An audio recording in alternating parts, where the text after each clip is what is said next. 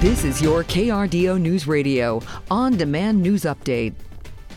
A full call out of 50 plow trucks and drivers working to clear the streets of Colorado Springs throughout the morning, doing their utmost to make sure roads are as passable as possible. Sean Lucero, the manager for the snow response throughout the morning for the city's operations and maintenance division, says that with these bitterly cold temperatures, some of the deicer that they normally use just isn't cutting it.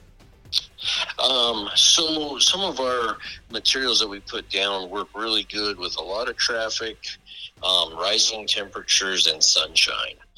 Um, and with these very cold temperatures and not as much traffic and no sunshine, um, they don't help melt the road, uh, the snow and ice down.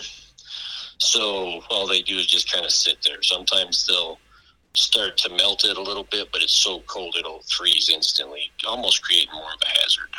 Now, Lucero says crews are applying sand and anti skid material for intersection and problem areas throughout the city. Colorado Department of Transportation sending out warnings for extreme drops in temperatures that hit the Denver area and around the state overnight. Tamara, Rollison with CDOT is advising drivers to avoid testing the roads during the Arctic cold front? It is best to stay off the roads.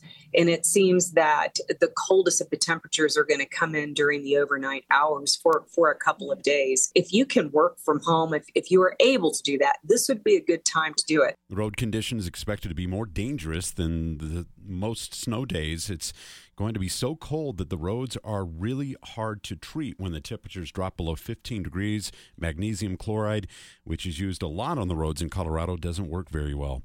The holiday season is the busiest time of the year for the U.S. Postal Service, but an Arctic cold front that is rolling through the southern Colorado area is and several other parts of the country. Colorado Springs UPS plant manager Vanessa Durham says that they're well prepared and working through the conditions to keep delivering those packages on time. As far as getting your packages to the door, we are going to make every effort possible to get them there by the holiday. We prepare for this season all year long. This is our season. She says delivery drivers are equipped with snow chains and have they do have hand warmers uh, this time of year. An advisory and development team is now being brought in to lead projects to help Club Q reopen. However, no date will confirm when that club's set to reopen following that November 19th mass shooting.